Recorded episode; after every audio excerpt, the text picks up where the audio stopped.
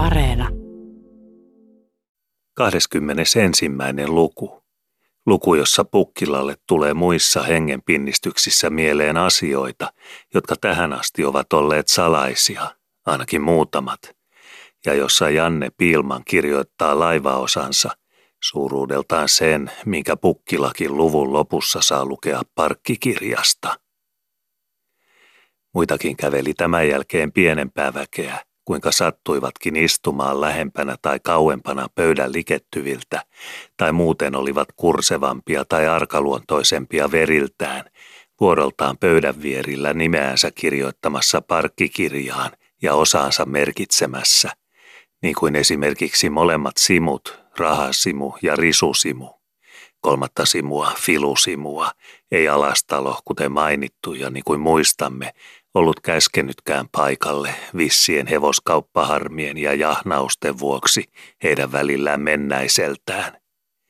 Risusimu ja rahasimu siis kävivät kirjoittamassa ja samaten Jederholm, liukas ja pelaava silmäinen halkolaivuri raskaissa merisaappaissa.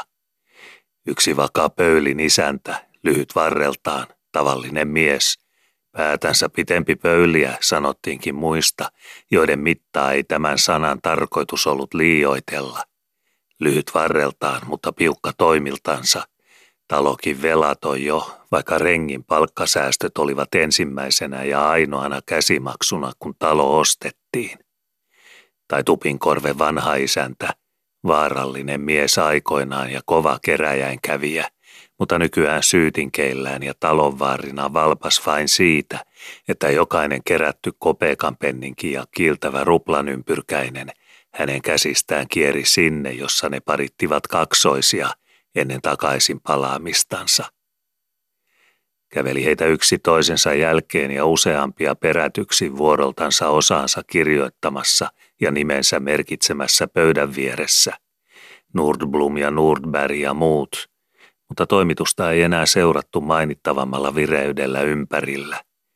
Miehet tunnettiin ja tiedettiin, että kirjoittavathan he osansa, mutta pienen vaan, ja semmoisen, ettei maailma siitä lonsoo. Sen verran, että mukaan tulevat ja jakoon pääsevät. Joku, niin kuin esimerkiksi juuri pöyli, saattoi ajatella proviantin muonaamistakin, ja sitä, että sai myydä lahtiansakin ja muuta talon teurasta ja perunaa niin kuin voitakin sopivasta hinnasta kevätrustauksissa ja syksyvarusteluissa. Pukilallakin olisi näissä oloissa ollut koko mukavaa pöydän päässä ja joutilasta katselemisen ruokaa yllin kyllin. Eihän ollut mitään pelkoa siitä, että niistä kukaan enää hänen osaansa pistäisi varjoon. Ja alkoi, kun unohti Langholmat ja Alastalot ja Härkäniemen ja kadotti silmistänsä heidän isottelunsa ja yhdet kahdeksatta osansa. Alkoi, kun unohti ja kadotti mielestänsä, tuntua jo omakin yksi kuudennestoista osaa aikaa mokomalta ja laivan osan kokoiselta, kaikkien noiden yksien 64 osien ja numeromurusten yläpuolella ja rinnalla – Olikos kukaan enää hänen jälkeensä mennyt hänen tasoilleen koko jonossa? Lahdenperä kyllä, mutta mitä semmoisesta, joka tuppaa itsensä suurempiensa verroille ja tuhlaa metsänsä ollaksensa mahtava? Niin, Pukkilallakin olisi ollut joutilasta olla ja oikein mukavakin katsella, ellei mieltä olisi sekoittanut ja silmä alinomaa palannut epäilemään sitä, mitä pahan hengen juonia Alastalolla ja Langholmalla mahtoi olla keskenänsä, kun Alastalon parta keikkui niin uskollisesti, kuin olisi äijä istunut täkkipookien vieressä tikkaustöissä, eivätkä korvakeräjät katkenneet edes Nurdevallin saapumisen ja tervehtämisen ja hänen poistumisensa jälkeen. Härrää kuin paksu kimalainen kedolla, paheksui Pukkila Alastaloa karsastellen, ja ihmetteli sitä, että malttaa ja kehtaakin pysyä pöydän vierestä poissa sillä aikaa kun muut ovat puhinoissa ja kirjoittavat täyteen hänen parkkiansa. Oikeastaan olivat Pukkilalla omat epäilyksensä ja vahvatkin epäilyksensä asiasta, ja söi ajatus kuin mato hänen sydäntänsä. Eikä Pukkilan kauan tarvinnut epäilläkään, sillä Langholman tavalla – sekin niitä Eframin omia. Langholman avaralla tavalla ojennettiin nyt keinutuolilta vakuuttava pivonanto alastalolle. Miksi senkin piti olla juhlallisen kuin tapulitornin kelloluukun avauksen humaus kolminaisuuden päivänä, eikä tavallinen miesten keskinen kämmen paiskaus? Ojennettiin vahvistava pivonanto alastalolle ja pää, painava langholmalainen pää suoritti pienen, melkein huomaamattoman nyökäyksen myöntönsä. Oli sekin taitoa ja pesänperintöä olevinaan, kuljettaa pääknuppiansa sillä painolla ja tuommoisella pystyfasunalla, ikään kuin olisi sen ja vaakaleiviskän niskasaranoita säästettävä ja varottava kumartelun taivutuksissakin ja suostumuksen noikkauksissa. Pää, Eframilainen pää suoritti nyökäyksen hyväksymisensä ja alastalo – Häpeä joskus, vaikkei tarvettakaan olisi, eikä toisten paikoissa ole heidän puolestaan häpeämään, mutta häpeä pahustakin, saastaisestikin joskus, kun näkee ja havaitsee ja huomaitsee jonkun liperiksi ja nöyräniskaiseksi, vaikka hänellä sentään omasta takaakin pitäisi olla kanko kauluksissa omaa päätä pystyssä kannattamaan.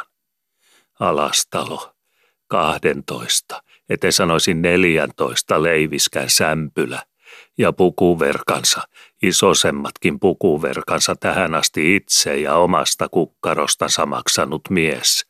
Alastalo, hylje ja hytky ruumiiltansa – juoksee totisesti ja minun elävien silmieni edessä, livistää ja varvastaa kuin papumaihin päästetty harjahuiska pojan kyynärä pavun palvoille, juoksee varvastaa hartaasti, tai jollei juoksekaan, niin on meno lihavalta mieheltä niin joutua kuitenkin, kuin olisi asiata nurkan taakse ja kiirua asiaa menee ähky omassa salissansa ja omilla permantolankuillaan ja omissa liikaleivisköissään Langholman, Langholman isosen Eframin luvilta ja suostumuksilta kuin kyörättynä, karaa ja lykkää faarttia ja kenenkäs puheelle.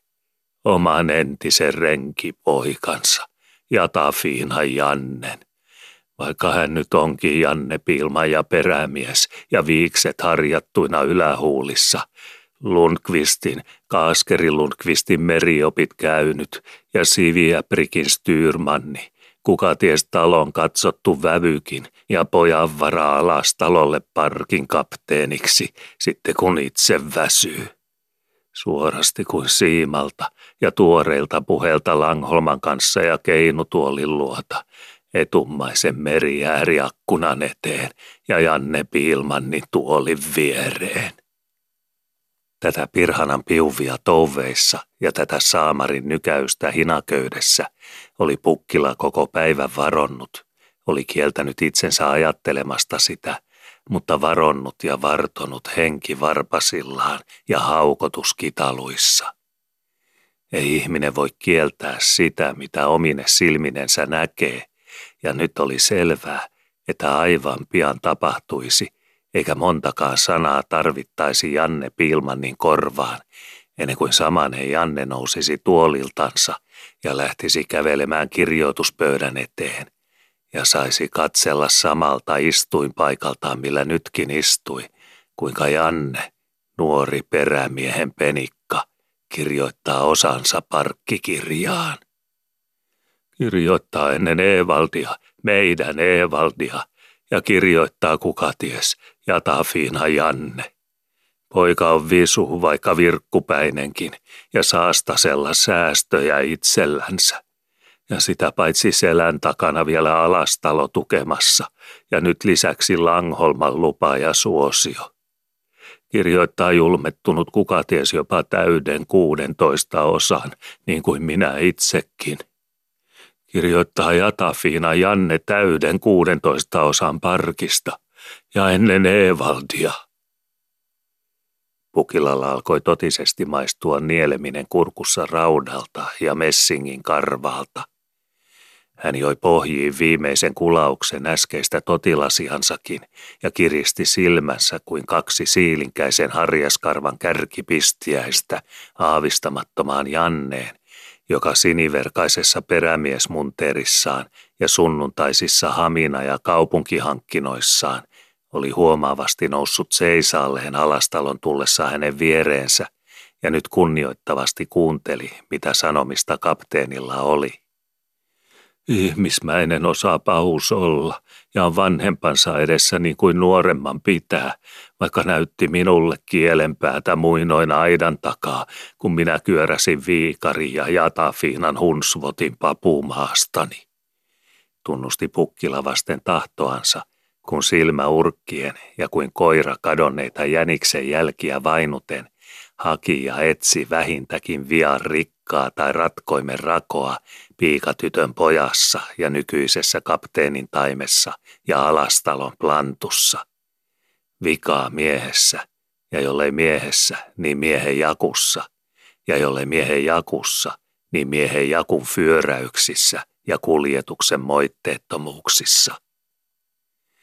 Pukila katseli ja kärsi, katseli ja koetteli, niin kuin koira luupalasta suuhunsa, jota ei konstillakaan saa mahtumaan kulmahampaan taakse ja joka kuitenkin olisi pureskeltava murskille. Eikös jo kiduttanut kirkon penkissä ja leikannut sydäntä mennä syksynäkin, kun suvireisuilta palattua taas näki Jannen, joka silloin oli ollut Pari talvea meripoika vuosinansa Lundqvistin opissa istuttuaan ja logaritmit laskettuaan sekä sen jälkeen kielten ja praktiikan vuoksi ulkolaisissa ja Oolantereilla seilattuaan. Silloin siis oli ollut ensimmäisen suvensa alastalon perämiehenä ja Siviän styrmannina. Eikös pistänyt jo silloin mieltä kuin ohdakkeen piikki, kun näki alastalon penkissä poikamiehen, jota ei ensi katsannolta tuntenut, mutta sen jälkeen ymmärsi Janneksi. Vatsus perraanaa, ajattelin jo silloin. Se Vesa ja Pajuvitsa on kasvanut mieheksi ja raitapuuksi, ja onpas Raato kasvattanut itselleen huuliparrankin, niin että häpee. Fiina, se liehka ja tytön palanen, Jatafiina sittemmin, otti itselleen kirkonkirjoihin Piilmannin nimen, kiusalta juuri Piilmannin, niin kuin minunkin nimeni on, ja samana vuonna kun minä pidin hääni. Ja Pilman on sen jälkeen jäänyt pojallekin nimeksi, Jannelle, Jatafiinan pojalle. Tosi kyllä, Jannen Fiina sai seuraavana vuonna, kun hän edellisenä oli ollut meillä piikana ja palveluksessa – ja kiukuissansa, kun ei päässyt emännäksi, hän nimenkin otti, Pilmannin nimen, minulle kiusaksi. Mutta tarvitsiko sen mitään todistaa? Meillä on ollut piikoja monta ja lapsiakin niillä muutamilla, ja kehtaisiko ympärilleen katsella kirkossa, jos pitäisi ajatella, että omiansa näkee penkeissä. Fiina oli liuhka ja äkäpää koko elämän ikänsä ja toimitti itselleen Jannen, että sai minulle kiusan. Niin ylpeä nenän nyrpältään. Hänellä oli aikoinansa hieno, oikein puhdasmuotoinen, melkein jalo nenä piikakasvoissaan.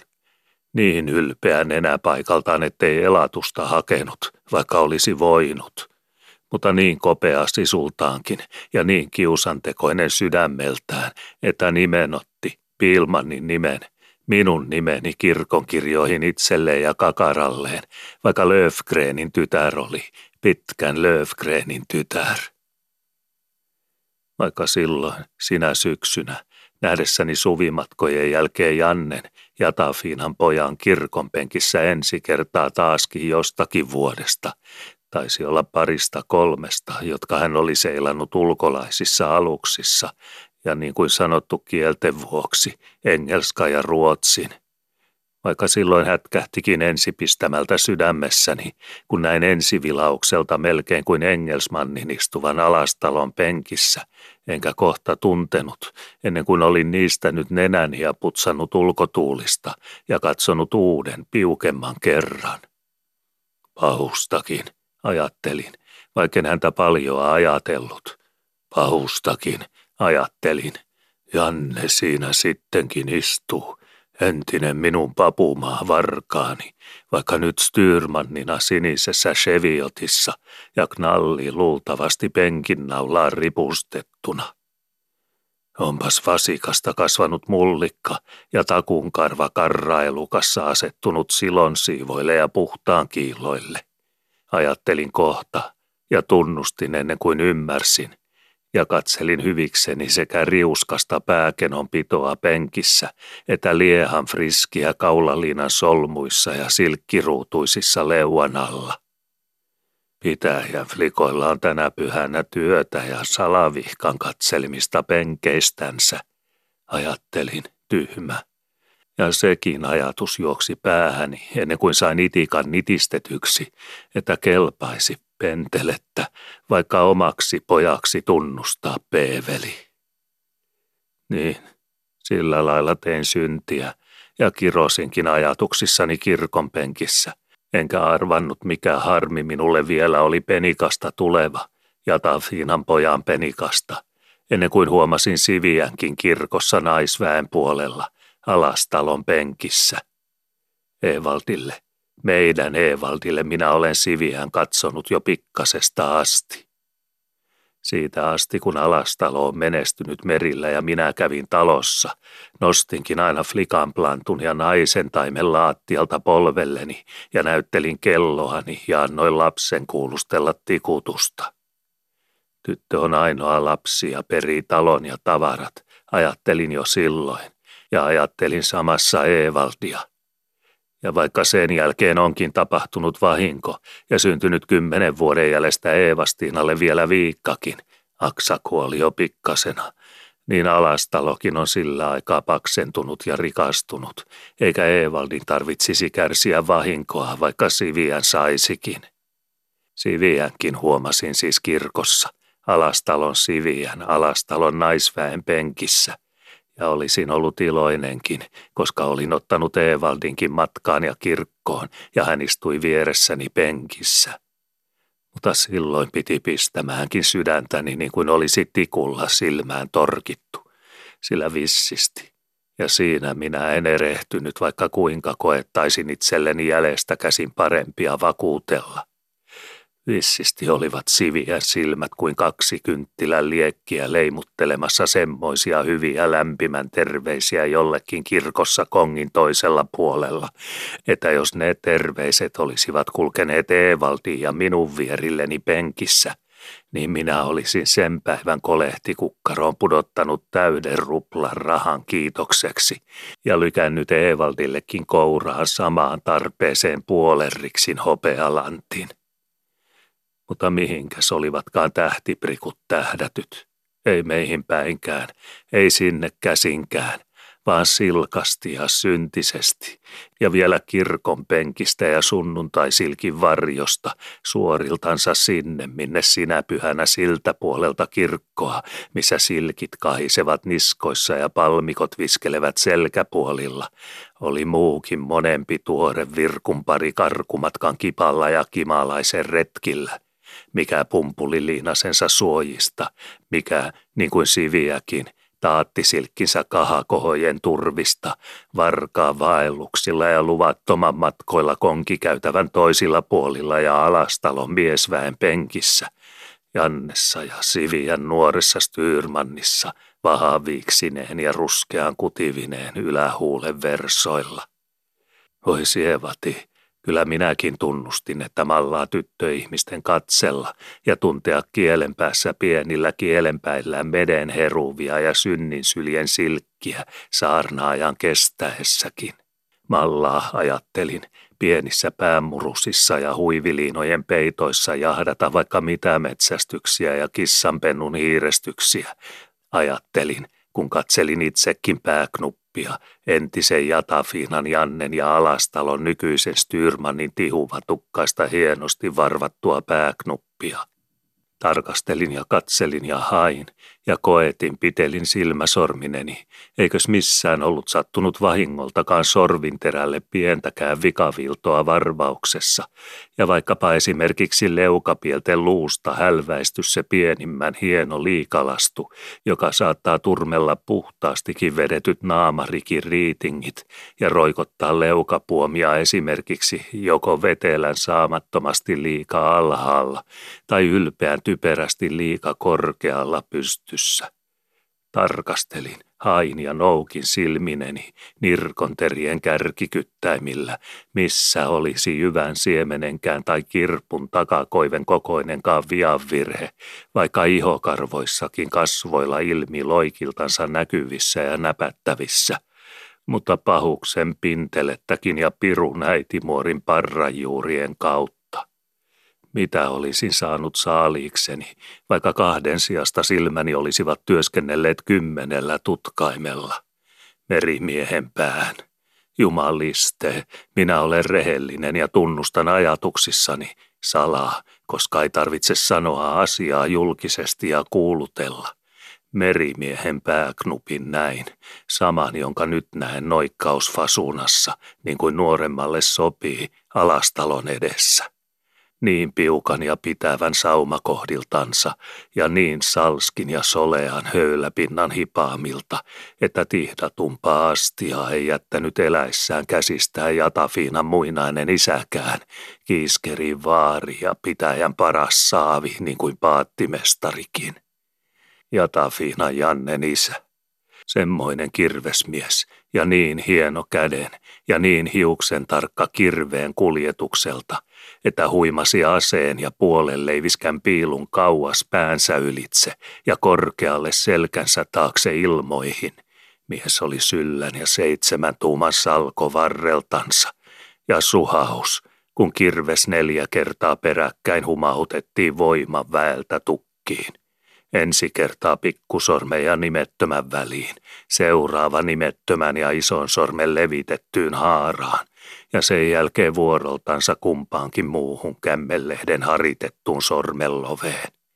Ja joka kerta olan takaa hartia väeltä sillä puhdilla, että piilupuri teränsä tuuman syvältä tukkimöhky visatukka nurkkaan, ja pölkyntyvi kyynärän paksuna sai joka kerta seurata korttelin matkansa ilmassa ja kolista mäntyisenä takaisin laattioille, ennen kuin terä ja kymmenen naulan piilun lehti oli kiskaistu puun puruilta ja vapaana uusille huimauksille miesmitan korkeuksilta olan takaa niin huimi valtoimiltaan kirveen kiloterä, että repi riiteli vieressä seisoissa viillon kylmä tukan juurissa, kun puruteräs vilkahteli korkeimmillaan mutta että sylkähti sydän lystiäkin korikarsinassaan, kun istui iskemiltä piilun terä varmana tukissa, ikään kuin ei voisi teräksen mieleenkään tulla purra leikata haurasta ihmisluuta tukilla, kun mies varren päässä kuljettaa kirvestänsä.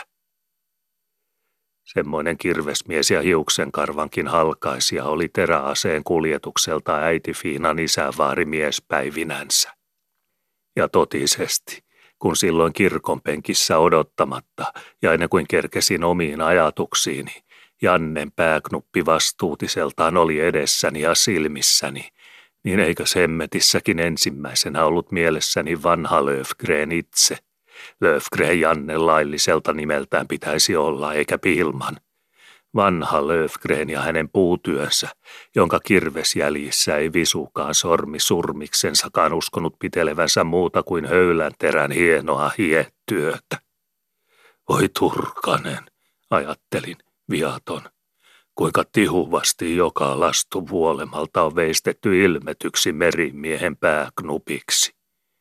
Merimiehen pääknupiksi ajattelin hullu, ennen kuin kerkesi karvastelemaan ja kraappimaan sydäntä.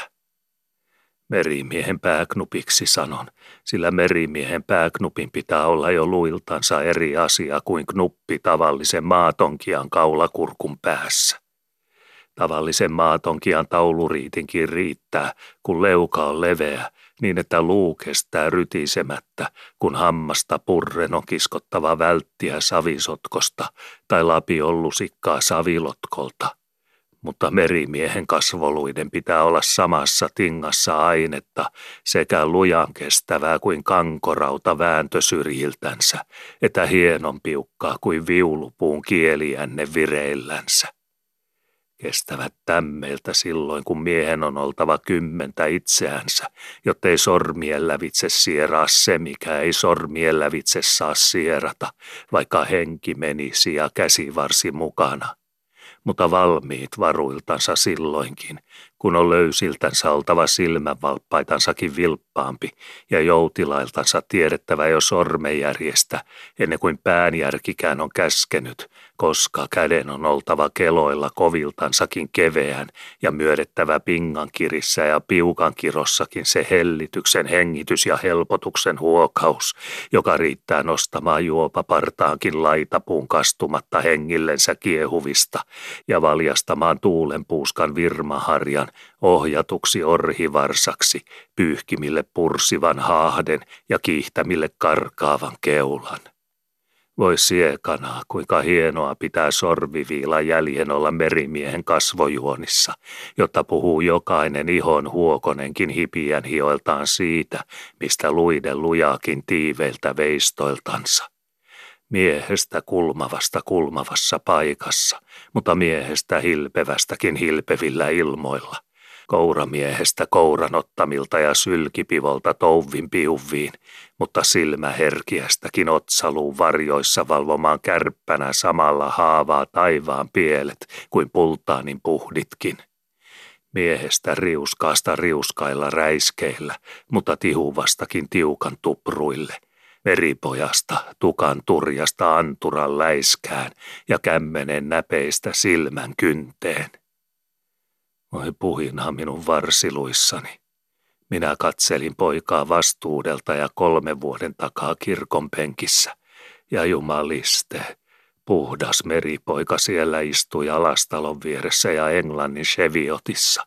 Kasvot koolla ja kasvot herkiöillänsä niin kuin ravimusta, minun mustan ja aisoissansa ja kengillänsä, ennen kuin harja huiskasee ja kaapavarvas sieppasee maata – ja niin kuin pitää olla sillä, jolla täytyy joka jäsen olla hallussansa ja veri vilpas niin polvinivelissä kuin ajatuksen kynnenpäissäkin, kun miehen on tapeltava raakanuoran kieppuvilla henkensä edestä, pysyäkseen tippumatta kintuillansa sen ajan, kun kämmen kiskoo haaluu väältä, sormenveriltä ja olkavarren katkeemilta pultaanin paiskivaa tuulenpojan kitaposkista köysiliekkaa raakapuun kylkiin ja säärivarttaan pidettävä potkotanassa vastasuuntaan, aina kuinka kuutollastulla alhaalla kulloinkin on ällipäätä kastella rikin sarviansa vasemman vuoroilla alalaidan kitairviin tai oikean rullauksilla ylälaidan ruiskatuprain viskeisiin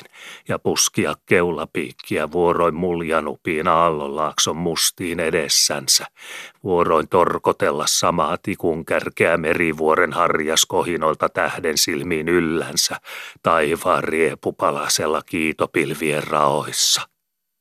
Voi totisesti, merimieheksi ja suolaveden viruttamaksi minä paikalla pojan tunsin ja Jannen, kun sain silmiini kasvot ja naaman ja sylkähti ensierehdyksessä sydänverissä ylpeyden loiskaus, ikään kuin omaa poikaani olisin penkissä katsellut, omaa lihallista poikaani eläviltänsä – ja pintele soikoon, etten ajatellutkin, ennen kuin ymmärsin ja tuli järkiini, että tuon pojan nenä on sen kaltainen ja siihen fasuunhan leikattu, että sen kantajalle vielä uskotaan pitäjässä vaikka kolmimastoinen laiva kuljetettavaksi. Eivätkö olekin pojalla päässä aivan minun silmäni, samat elävän kipenät päässä, vaikka vakaan kiinteät kuin minun vilkku kuvat. Ajattelin, hullu, ja olin pehmeä, enkä muistanut edes Eevaldia olkapään vieressä. Kiinteämmät silmät kuin minulla, vaikka samat elävän kipenäiset valppaissa kasvoissa. Ja nenäkin, eikö sekin ole linjoiltaan riitattu ja onnistunut paremmaksi kuin minun nyppyni, joka katoo partaan ja huuliviiksiin. Hänellä on fiinan nenä, Kieltämättä Fiinan nenä eikä minun. Orsi hieno ja hiljan suora ja sierain siivet elossa. Sen enää pojan teki Fiinalle. En minä Fiina olisi talossa huomannutkaan muuten. Tuo nenä, sen tiivis toimekas silkkaus ja nuo silmät, niiden vakaa vilkkaus ja koottu elokkuus, ne ne vaaralliseksi tekevät pojan. Nenänsä, tuon, joka on hänellä oleva keulana ja esikappaleena naamassa koko elämän ajan ja puksprööttinä niin pilivinnissä kuin myötäsessäkin. Sen hän on perinyt Fiinalta. Ja silmät, ne perhanat ovat minulta kotoisin, mutta nekin ainoastaan osaltaan ja vain vilkauksen sivukerkiämiltä. Muu osa katsannosta – se, joka sihtaa vakaasti sauman syrjät asioissa ja tutkii tarkan tyyneelti liitoksen paikat niissä vedenpitäviksi. Se on peräisin isä Löfgreniltä itseltänsä, ja se merkitsee sitä, että tyttären poika on oleva yhtä visu asioiden uurtamisessa kuin äidin isä oli astioiden, ja veistävä toimellastua yhtä saumatarkasti järjen terällään kuin toinen puullastua kirveen terällään nenänluu veistävä luonnoltansa äidin, silmäin tirke tutkivan luimuiltansa äidin isän. Minulta vain se pirunpuhti ja hengenpihaus nuustimiin, joka saa sieraimet jatafiinankin perintönenässä hakemaan ja haistelemaan maailman ilmatuulia lavemmalti kuin tuvan nurkista ja jatakasojen tunkkopinkojen kirvottimilta ja se viekanan vilaus ja pahan hengen pliiri silmämunien eläväisiin, joka siirtää tirkkiäiset Löfgreninkin tarkan otsaräystää varjoissa timperisihdeltä ruuvipenkin vierillä ja likinäköisiltä saumasyyneiltä höylänterän paimenissa, Sträkin tähtäimille ahteripakan kompassitauluissa ja ilmapielien latituudiprikkujen kaitsemisiin kapteenivahdilta. Karsastin minä jo kirkon penkissä silloin koko poikaa, vaikka tunnustinkin, että luonnistanut silloin oli, kun poika joskus oli saanut fasuunansa, ja että puhtaampaa kasvopuolta ja riuskasempaa merimiehen kaulakenoa ei kirkossa sinä pyhänä istunut miesten penkeissä katseltavana. Tunnustin, vaikka karvastelikin ja vaikka Eevalkin, meidän Eevald istui vieressäni. Ja ajattelin, sen ajan kuin ei ajatus vielä ollut koottu hyppysteni kouriin, että laillensa tyttölapset vahtaavat penkeistänsä ja lainaa varastaa laillensa siviäkin silkin lymyn varjoista silmänkaritsaisia konkin ylitse ja alastalon miesväen penkin vaiheille. Ajattelin ja naurahtelin miesverissäni, sekä soin ensi erehdyksessä kuin omalle pojalleni synnit ja viattomuudet saarnan aikana ja kirkon penkissä ja sydänsykkäisiltä neitolenninkeissä. Ensi erehdyksessä sanon, ja ennen kuin olivat ajatuksen ohjasperät minulla kourissa ja koossa, sillä kyllä minua oli kylmännyt kohta alussa ja pisti sen jälkeen, kun olin kerjennyt palaamaan mieleeni ja ajattelemaan, pisti sydämeni kuin tikulla – että nyt oli jumaliste sittenkin menossa toteen se, mitä olin pahoin pelännyt, että nimittäin alastalon siviälle ilmestyisi friiari pikemmin kuin minulle sopi ja olin odottanutkaan, ja ennen kuin oli puhunut alastalon otolliseksi ja toimittanut Evaldille kihlat siviätä varten ja lähettänyt pojan alastaloon ja mennyt itse fölissä. Soimasinkin silloin kirkon penkissä, ensihämässä ja asian laidat vähän haistettuani, sekä ennen kuin harmistui Jannelle, itseäni ja omaa ruokotonta saamattomuuttani. Koska meillä heinän korjuaikanakaan kiiruut tulevat patapoudallakaan taloon, ellei vasta taivaan saavien kaatamilla.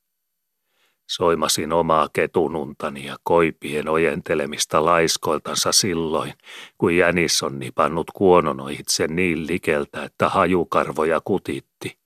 Soimasin ja kylvin suolan karvastelevaa oman tuntoni ihoille, sillä piti minulla olla varoituksia vanhaltansa. Mitäs olin nähnyt joku vuosi sitä ennen omin silmineni esimerkiksi, kun olin tullut tuliaisille siviään, kun alastalo oli palannut viimeiseltä suvireissultaan ja makasi ankkurissa Kotolahdessa.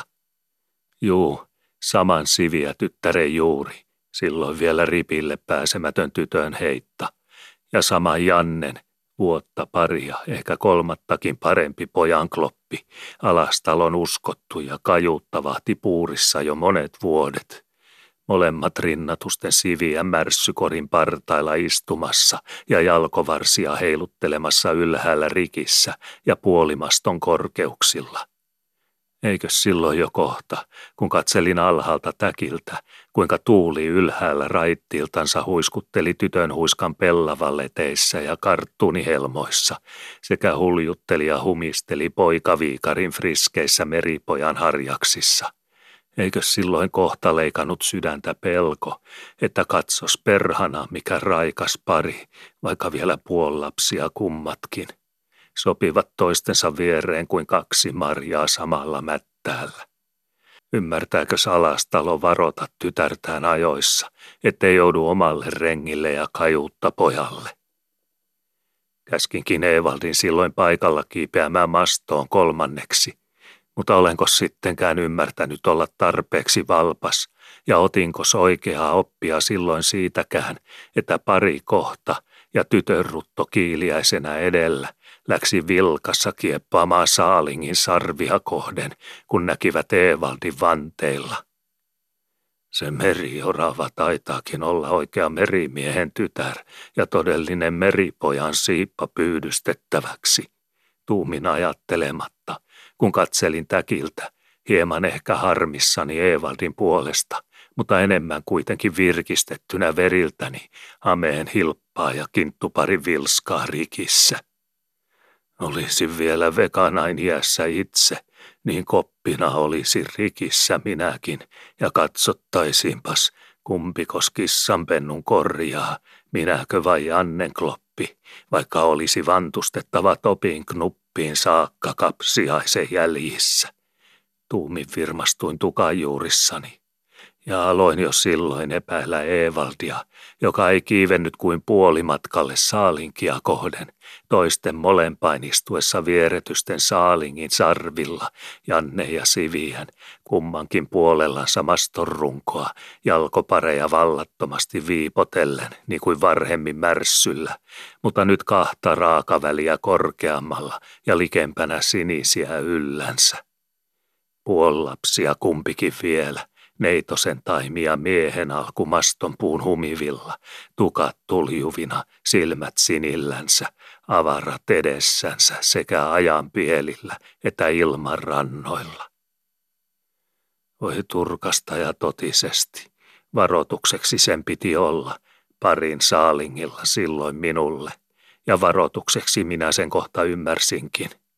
Mutta niin syntinen minä olen, että riuskasi siitä huolimatta sydänalus ja lysti, kun piti silmän näkemään nuoret raikkailtansa kuin pari kasteppisaraista aamukedon ruoholehdillä ja ihon tuntemaan omilla hipiöillään samat tuulen helman hulmut ja sulhon viestit kuin tunsi parikin keinuvissa korkeuksissansa ilmojen liehdot tuoreitten kasvojensa hereillä verillä ja voi messinkiä minun sydämessäni ja heikkouden hunajaa verissäni. Eikös hiipaissut ensiälli virheeltä kirkonpenkissäkin sama hivellään sulka hyvää voiteita sujahtaviltaan siihen paikkaan poven ihoja, jolta ihminen tahtomattansakin ilahtuu, kun hän näkee kaunista. Eikös hiipaissut sanon, kirkon penkissäkin samana äskeisenä pyhänä lohdutuksen pensseli, hiveltänyt leveimmiltä siveltimiltään koko sydänastian ulkopuolusta pintoja, kun ensisieppaamalta lennosta otin neidon silmäparin ja siviä virkut suloisilla varkaaretkillä ja varovaisilla linnunhypyillänsä kirkonkongin miespuolille, ja sen jälkeen huomasin nuoren huuliparin vissistä väväyksestä omalla puolella kirkkoa, että siipivä olikin tutuilla teillänsä ja västäräkkejä vaikkapa parittain lennon silloilla kirkossa. Kasvaan, entiset leikit vanhoillansa vielä maailmassa ja muinaiset taidot elossa nuorissakin yhä. Riemastuin heikoissa ja helposti lankeevissa miesverissäni ja viehtymyksissäni sekä hyväksyin viaton koko syntisen pelin, koska itse en enää niissä vehkeissä kirkossa istunut ja saarnaa kuulustellut, enkä kohta muistanut Eevaltiakaan ja omaa poikaa penkissä ja vieressäni. Sokaistu minä saatan olla, kun vielä huikaisee silmää tytön sirkku saalinkiraalla lentävin palmikkopiiskoin ja kullan huiskein auringon ilmoissa ja sinisten helmoissa. Ja sulillensa saattaa sydänkin juosta, kun vielä virittää veriä ilmestys neitovan immen hämyillä humivan kirkon ja uskallus rohkean silmäparin ujoilta salaavan silkin mutta en minä ole lammaskaritsa ja kerittävä, enkä sorkkalehmä ja lypsettävä, vaan kissan katti pikemminkin sekä villan kaljulta että kynnen kraapaukselta, ja kaapaeläin ennemminkin, sekä kavion sieppaukselta että kavion takavasaralta. Ja niinpä minä olen, nenästä kuljettamattakin ja ilman muiden ihmisten vaivoja, mies järkeni sekä kynsille että takakavioille, silloin kun tarve on ja pehmeät kintaat ovat riisutut käsistä. Ei koirakaan sitä leikiksi ymmärrä ja silloin silittämistä selässänsä kärsi, kun luupalasta kiskotaan sen hammasten raosta ja harjakset ovat karanneet härisiällä pystyyn niskassa. Ymmärsin minä jo Siviän kannella silloin, ja ymmärsin kirkonpenkissä myöhemmin, ja ymmärrän parasta aikaa, että alastalo katsoo laupiain silmiin Jannea, ja että Siviä. Niin, Siviä on tyttöihminen ja neitoverinen, ja Janne on merimies ja poika ja pulskiaskin. Niin, auttamattomasti pulskiaskin, pulskiaampi kuin Evald, kieltämättä, meidän Evald että Siviä on heikko ja naispuolinen ja silmät lankevaiset, kun on Jannesta huuliparran paikkakin samassa huoneessa kuin hän. Mitä huomasin silloin kirkonpenkissä vuosi sitten, ja mitäs havaitsin vielä täälläkin, tänäpänä vielä juuri äsken omin selvin silmin, kun oli totiprikka taannoin tuotu saliin ja asetettu pöydälle, ja flikka turhissa flikan ajatuksissaan peilasi itseänsä. Peili onkin alastalon Ranskasta tuoma ja Le Havresta kopeuksissaan ostama, tuo samanen tuolla korttelin leveissä kehissään ja muussa kultaploran kukkasissaan. Onkin ripustettu korun komeudeksi seinälle, juuri valiten pöydän yläpuolelle ja sopivasti eteen, kun pöydän edessä seisoo.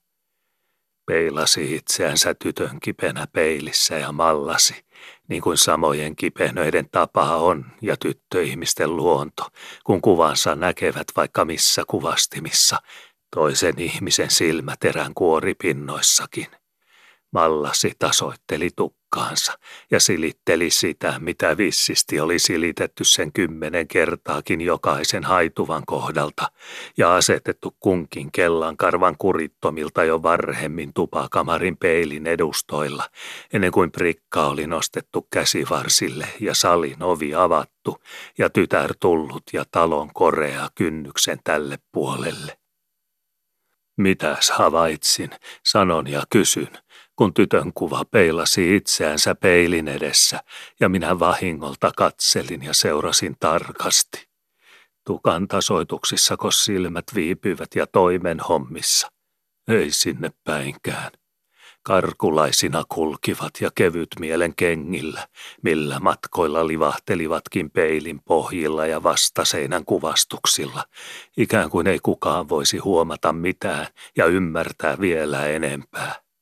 Janne, Janne Viholainen, sama se Jatafiinan pojan kurki, minun muinainen kertainen kompastuslystini ja minun nykyinen kiusani ja elämän aikainen harmini siellä istui ja kierteli viiksi ruuvejansa, kuin vasiten tällättynä tuolillensa juuri sille meriseinän kohdalle, jonka ilkosiltaan kuin avatun kirjan lukupräntin piti selkosiltaan olemaan juuri peilin pohjilta näkyvissä ja siviän katseltavissa täysiltä tyttöihmeen silmäparilta.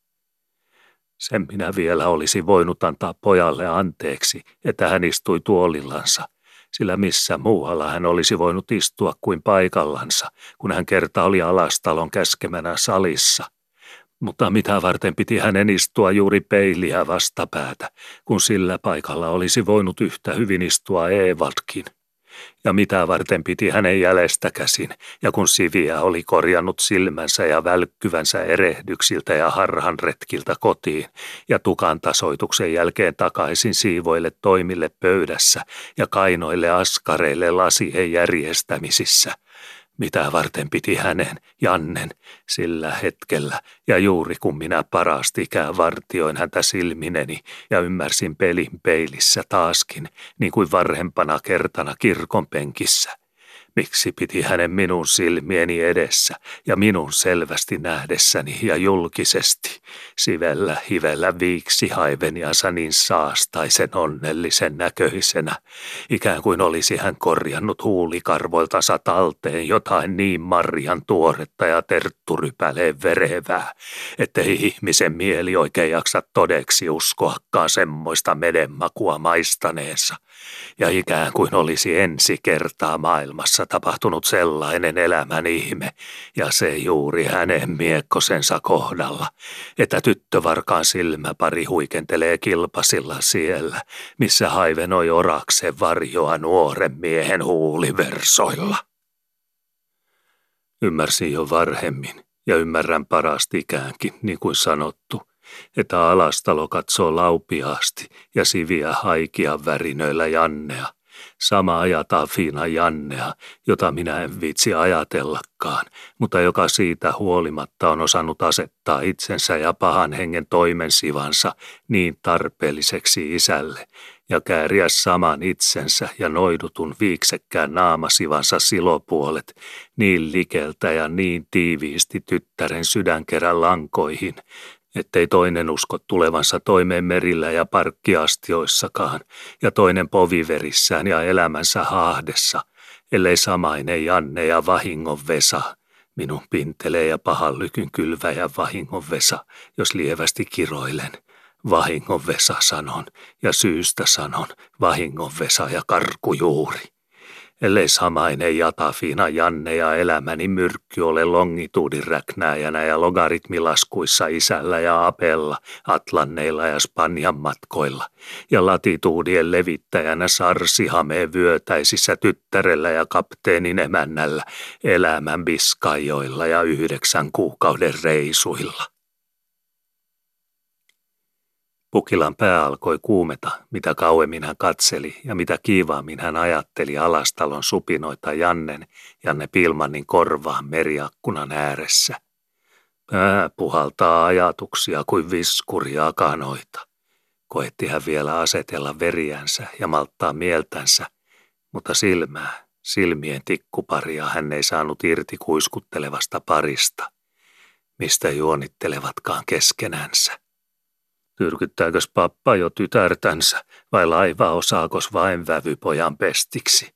Juoksee ensi ja liikaleivisköissään Langholman supatuksilla, niin kuin olisi juoksun palkoissa omassa salissaan, ja sen jälkeen saman kyörin ja höyhenen hypyin, kahdentoista leiviskän höyhenen hypyin, kahdentoista leiviskän höyhenen hypyin ja hyllyvin, Juoksee pojan, pojan Vesan ja jonkun Jannen korvajuuriin ja salaisille. Mistä suhistaan? Laivaosista varmasti. Ja tungetaan poikaa, narrataan ällitön pojan kloppi enempiin kuin akitsee tyyrin palkastaa vaivainen ja tyhjä tasku. Kirjoita nyt puolimäärää enempi kuin muut pienemmät ja yksi kolmaskymmenes toinen osa, kun Pöylit ja Jederholmit jaksoivat ainoastaan yhden kuudeskymmenes neljäsosan, kuiskuttelee pahan kieli ja käärmeen leuka toisen korvaan, toisen korvalehtiin, takapuoliltaan vielä kuivaamattomiin. Sen näen alastalon silmistä – jotka ovat niin rehelliset ja niin vakuuttavat kuin ikinä silloin, kun hän syöttää pahin tapajun palmikkoansa köytenä meklariketuille ja paatuneille salmanassareille ja rahtiriksien ryöväreille haminoissa. Oi pihaus, etten syntisemmin kiroa. Surku tulee nuoren miehen ja nuolemattoman penikan puolesta, joka nyt on vasikajärkineen ja ymmärryksen maitimätineen, sen leipojan ja taikinan vanuttajan kynsissä, jonka hiertimillä kivikin joskus näyttää rupeavan tuntemaan rukouksen tarvetta raessaumoissaan, ja lakialvokaatin hikeä ja heikkoutta, ja oman tuntosa piessä prosessiriidassakin ja vastapuolen palkoissa keräjillä narraa vielä vissisti pojan ja vanuttamattoman vantuksen enempiin ja isosempiin kuin sääty ja siivous suvaitsee. Ja ja Tafiina Jannelle sopii. Olenkos minä mikään Mooses ja noita, ja minulla Mooseksen sauva koputtelemaan vuoren syrjät sylkemään vettä tai penninkiä siellä, missä mitä puuttuu, silloin kun sen aineista tarvitaan. Mistäs hemmetistä ja pirun pihdin raosta minä ne setelit ja rahan väärtit kisko, jotka tarvitaan, jos julmettunut nyt on julkea ja Janne muitten tyrkyttämänä kirjoittaa parkkikirjaan täyden pienimmän kapteeniosan ja päällikön pestin ja yhden kolmaskymmenes toinen osan merkin. Ja minun on kiriskurkussa ja kukkarohirressä kirjoitettava Evaldille ja pojan nimiin ainakin sama, ellen piruksi itseäni pistä ja paranna numeroa. Pukilalla oli totisesti tosi sydämessä ja kauluksen tärkkirihman kiristys nuoran hampun tuntuinen kurkun ympärillä, kun todella nyt Janne Alastalon rinnalla lähti meriakkunan edustoilta kävelemään kirjoituspöytää kohden. Janne oli nuori mies riuskaimassa meriässään ja vesillä tottunut ripeisiin kääntymisiin silloin, kun oli naakeli vyyhtimiltä samassa tuoksauksessa, oltava rikin tikkaillakin ja kärppänä raakaköysillä keikkumassa, eikä siis pukkilakaan nyt kerjennyt nielemään montakaan tyhjän kulausta kurkunilmaa vatsoihinsa, ennen kuin oli silmänpleikistä silmänpleikkiin tapausten kanssa, niin kuin ne tulisivat tapahtumaan, ja Janne istui edessä pöydän vieressä totena, niin kuin puukon tutkain ja teräksen sini sikateuraan kurkun tuntumilla. Selkeä luja katse pahuksella on, täytyi pukkila vieläkin tunnustaa, kun läheltä katseli, kuinka Janne Pilman kokosi silmänsä paperiin edessänsä ja samassa jo kohotti kynän varren telineeltä käteensä. Noilla näkimillä noista kasvoista ja noilla valppaan akkunoilla noista järjen pytingin päätypielistä katsotaan ennen toimen alkamista ja hihavarren liikuttamista paikka etukäteen tarkaksi paperilla kynän juoksuille ja ilmanrannan piste vissiksi merillä kompassineulan torkoille, ennen kuin kumpaakaan päästetään liikkeelle ja liukkailleen, kynän terää vastuullisille valkoisen petollisille ja kölinpujaa vielä vastuullisemmille vetteviekkaille kavalille. Mutta liikkeellä ja juoksun nuoteilla ne saavatkin suihkia vapaan hilkkaasti vaollaan, kumpikin valloillansa kurissa ja silmäin siimassa, toinen siliöillään ratilinjan tarkoilla, toinen viistäviltään keulapuun piukassa kurssissa. Nämä ajatukset tulivat vasten tahtoa ja tarkoitusta ja sulasta perisynnin heikkoudesta ja veren eksymisistä Pukkilan mieleen, kun oikeastaan ensi kertaa tapahtui, että joutui näin likeltä ja kasvon juonista kasvon juoniin näkemään Jatafinan poikaa. Ja ennen kuin pääsi järkensä ohjasperiin kiinni, hän lähti merkillinen hyvän tahto ja suopuuden hulaus niillä paikoilla ruumista, missä tykyttää, kun joskus tulee armo jotakin ja toisen ihmisen puolesta. Nuorukainen oli auttamattomasti raitis pojan hedelmä ja hyvin onnistunut omena. Pukkila pelastui kuitenkin niin nopeasti mielensä viettelyksistä ja ajatustensa lankeemuksista, ettei hän melkein itsekään niitä kerjennyt huomaamaan, sillä Janne jäljistä, vaikka vähän myöhästyneenä, oli pöydän vierille nyt saapunut alastalokin – ja ähisi siinä, niin kuin hän olisi tarvittu vahdiksi ja pännän paimeneksi paikalle. Nyt lähkytään Paula rihmoilla ja tullaan katsomaan, kuinka langat juoksevat juonten pelissä ja satimissa. Oli uusi ajatus jo haukkana kynsillänsä pukkilan silmissä, ja äskeisistä mielenpehmiöistä ja tilapäisistä hattaran haituvista enää jäljellä vain kuin pilven siekaloitu riepu kaukana laskutaivaan alamäessä, jota luodetuuli pyyhkii sen vietävän kyytiä loitommille metsänlatvojen taakse, muuten silkosen selkeiksi laastuilta ja teräksen värisiksi vaihtuneilta ilmanpieliltä. Ei kenenkään tarvitse tietää, mitä minä äsken pojasta ajattelin, ja että potkasi sydänpesässä ylpeyden pursto kuin mänkivä lahna vonkale katiska karsinassa.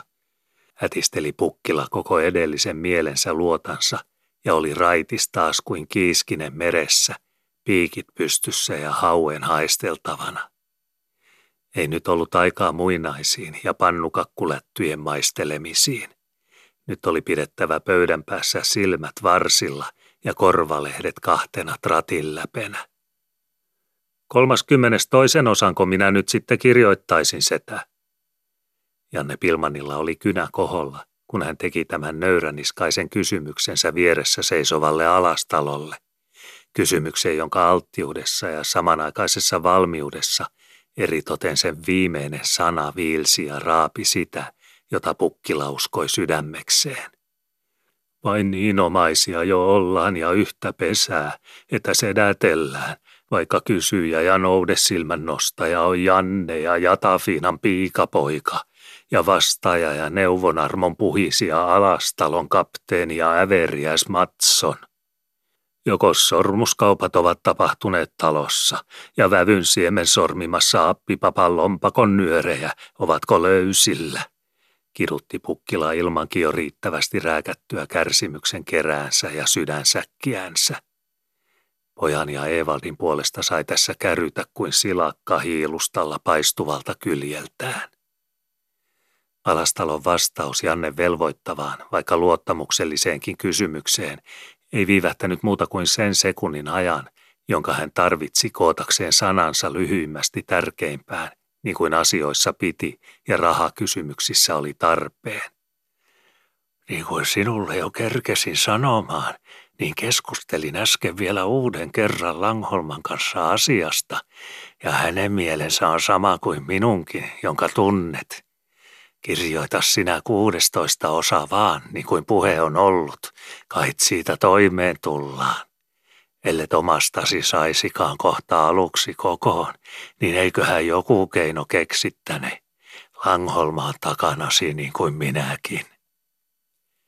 Tämä oli tyvenesti laskettua puhetta ja riittävää rohkaisemaan kenen hyvänsä, mutta Alastalo vahvisti vielä ja lisäsi kehoitusta, vaikka entistä matalaa puhettansa vieläkin matalammalla äänellä ei kuitenkaan niin matalalla, ettei pukkila olisi sitä kuullut ja noukkinut senkin koko sen riitelevässä karvaudessa korvaansa. Merkitse kuudestoista osa vaan. On parasta vastaisuudenkin varalta, että sinulla on omastakaan riittävä osa parkissa. Se on Langholmankin ajatus. Pukila oli kalpea mies ja pleikin enänpäästä pöydän päässä – mutta Janne Pilmanin silmät olivat välähtäneet, kun lyhyt kuraus alastalon yhtä lyhyessä kurkussa oli ilmoittanut, että hän oli sanonut sanottavansa. Eihän Janne kynä nyt kauvoja siekailut kädessä, ja nuhjus hän olisi ollutkin mieheksi, eikä itseänsä ja sama virkkutukka pojanvesa, joka alastalon rannassa muinen ja Engelsmannien aikaan pelasti pitäjän sokerit ja valehteli silmät umpeen ja järjet puomiseilin pyyhkimille tulliblumberillä. Nuhjus hän olisi ollut eikä friskiä itseänsä ja pitäjän parasten uskomaa tulevaa parkin päällikköä, ellei näiden sanojen hengissä ja tämmöisen rohkaisun palkaksi Janne Piilman olisi syntynyt paperille kuin pyyhkäisemältä ja samassa vedossa myöskin rohkeeltansa – ja kuin louellinnun viistolas kuin veden keikkumille päättävä kynänpiirto, jonka selkeästä käsialan juoksusta pukkilan oli, tahtoiko hän uskoa silmiensä vai ei, luettava, että Jatafiinan poika oli nyt kirjoittanut parkkilaivasta kuudennestoista osan omakseen.